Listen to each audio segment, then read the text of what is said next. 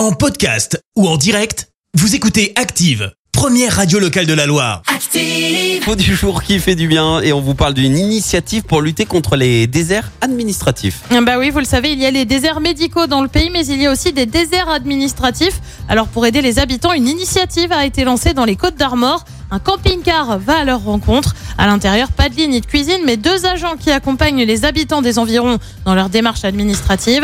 Un service public à 4 euros qui, depuis septembre, traite près de 2000 dossiers. Les impôts, la CAF, Pôle emploi ou encore les problèmes de logement. Euh, Ce service public itinérant parcourt en ce moment une quinzaine de communes des Côtes d'Armor. Merci, vous avez écouté Active Radio, la première radio locale de la Loire. Active.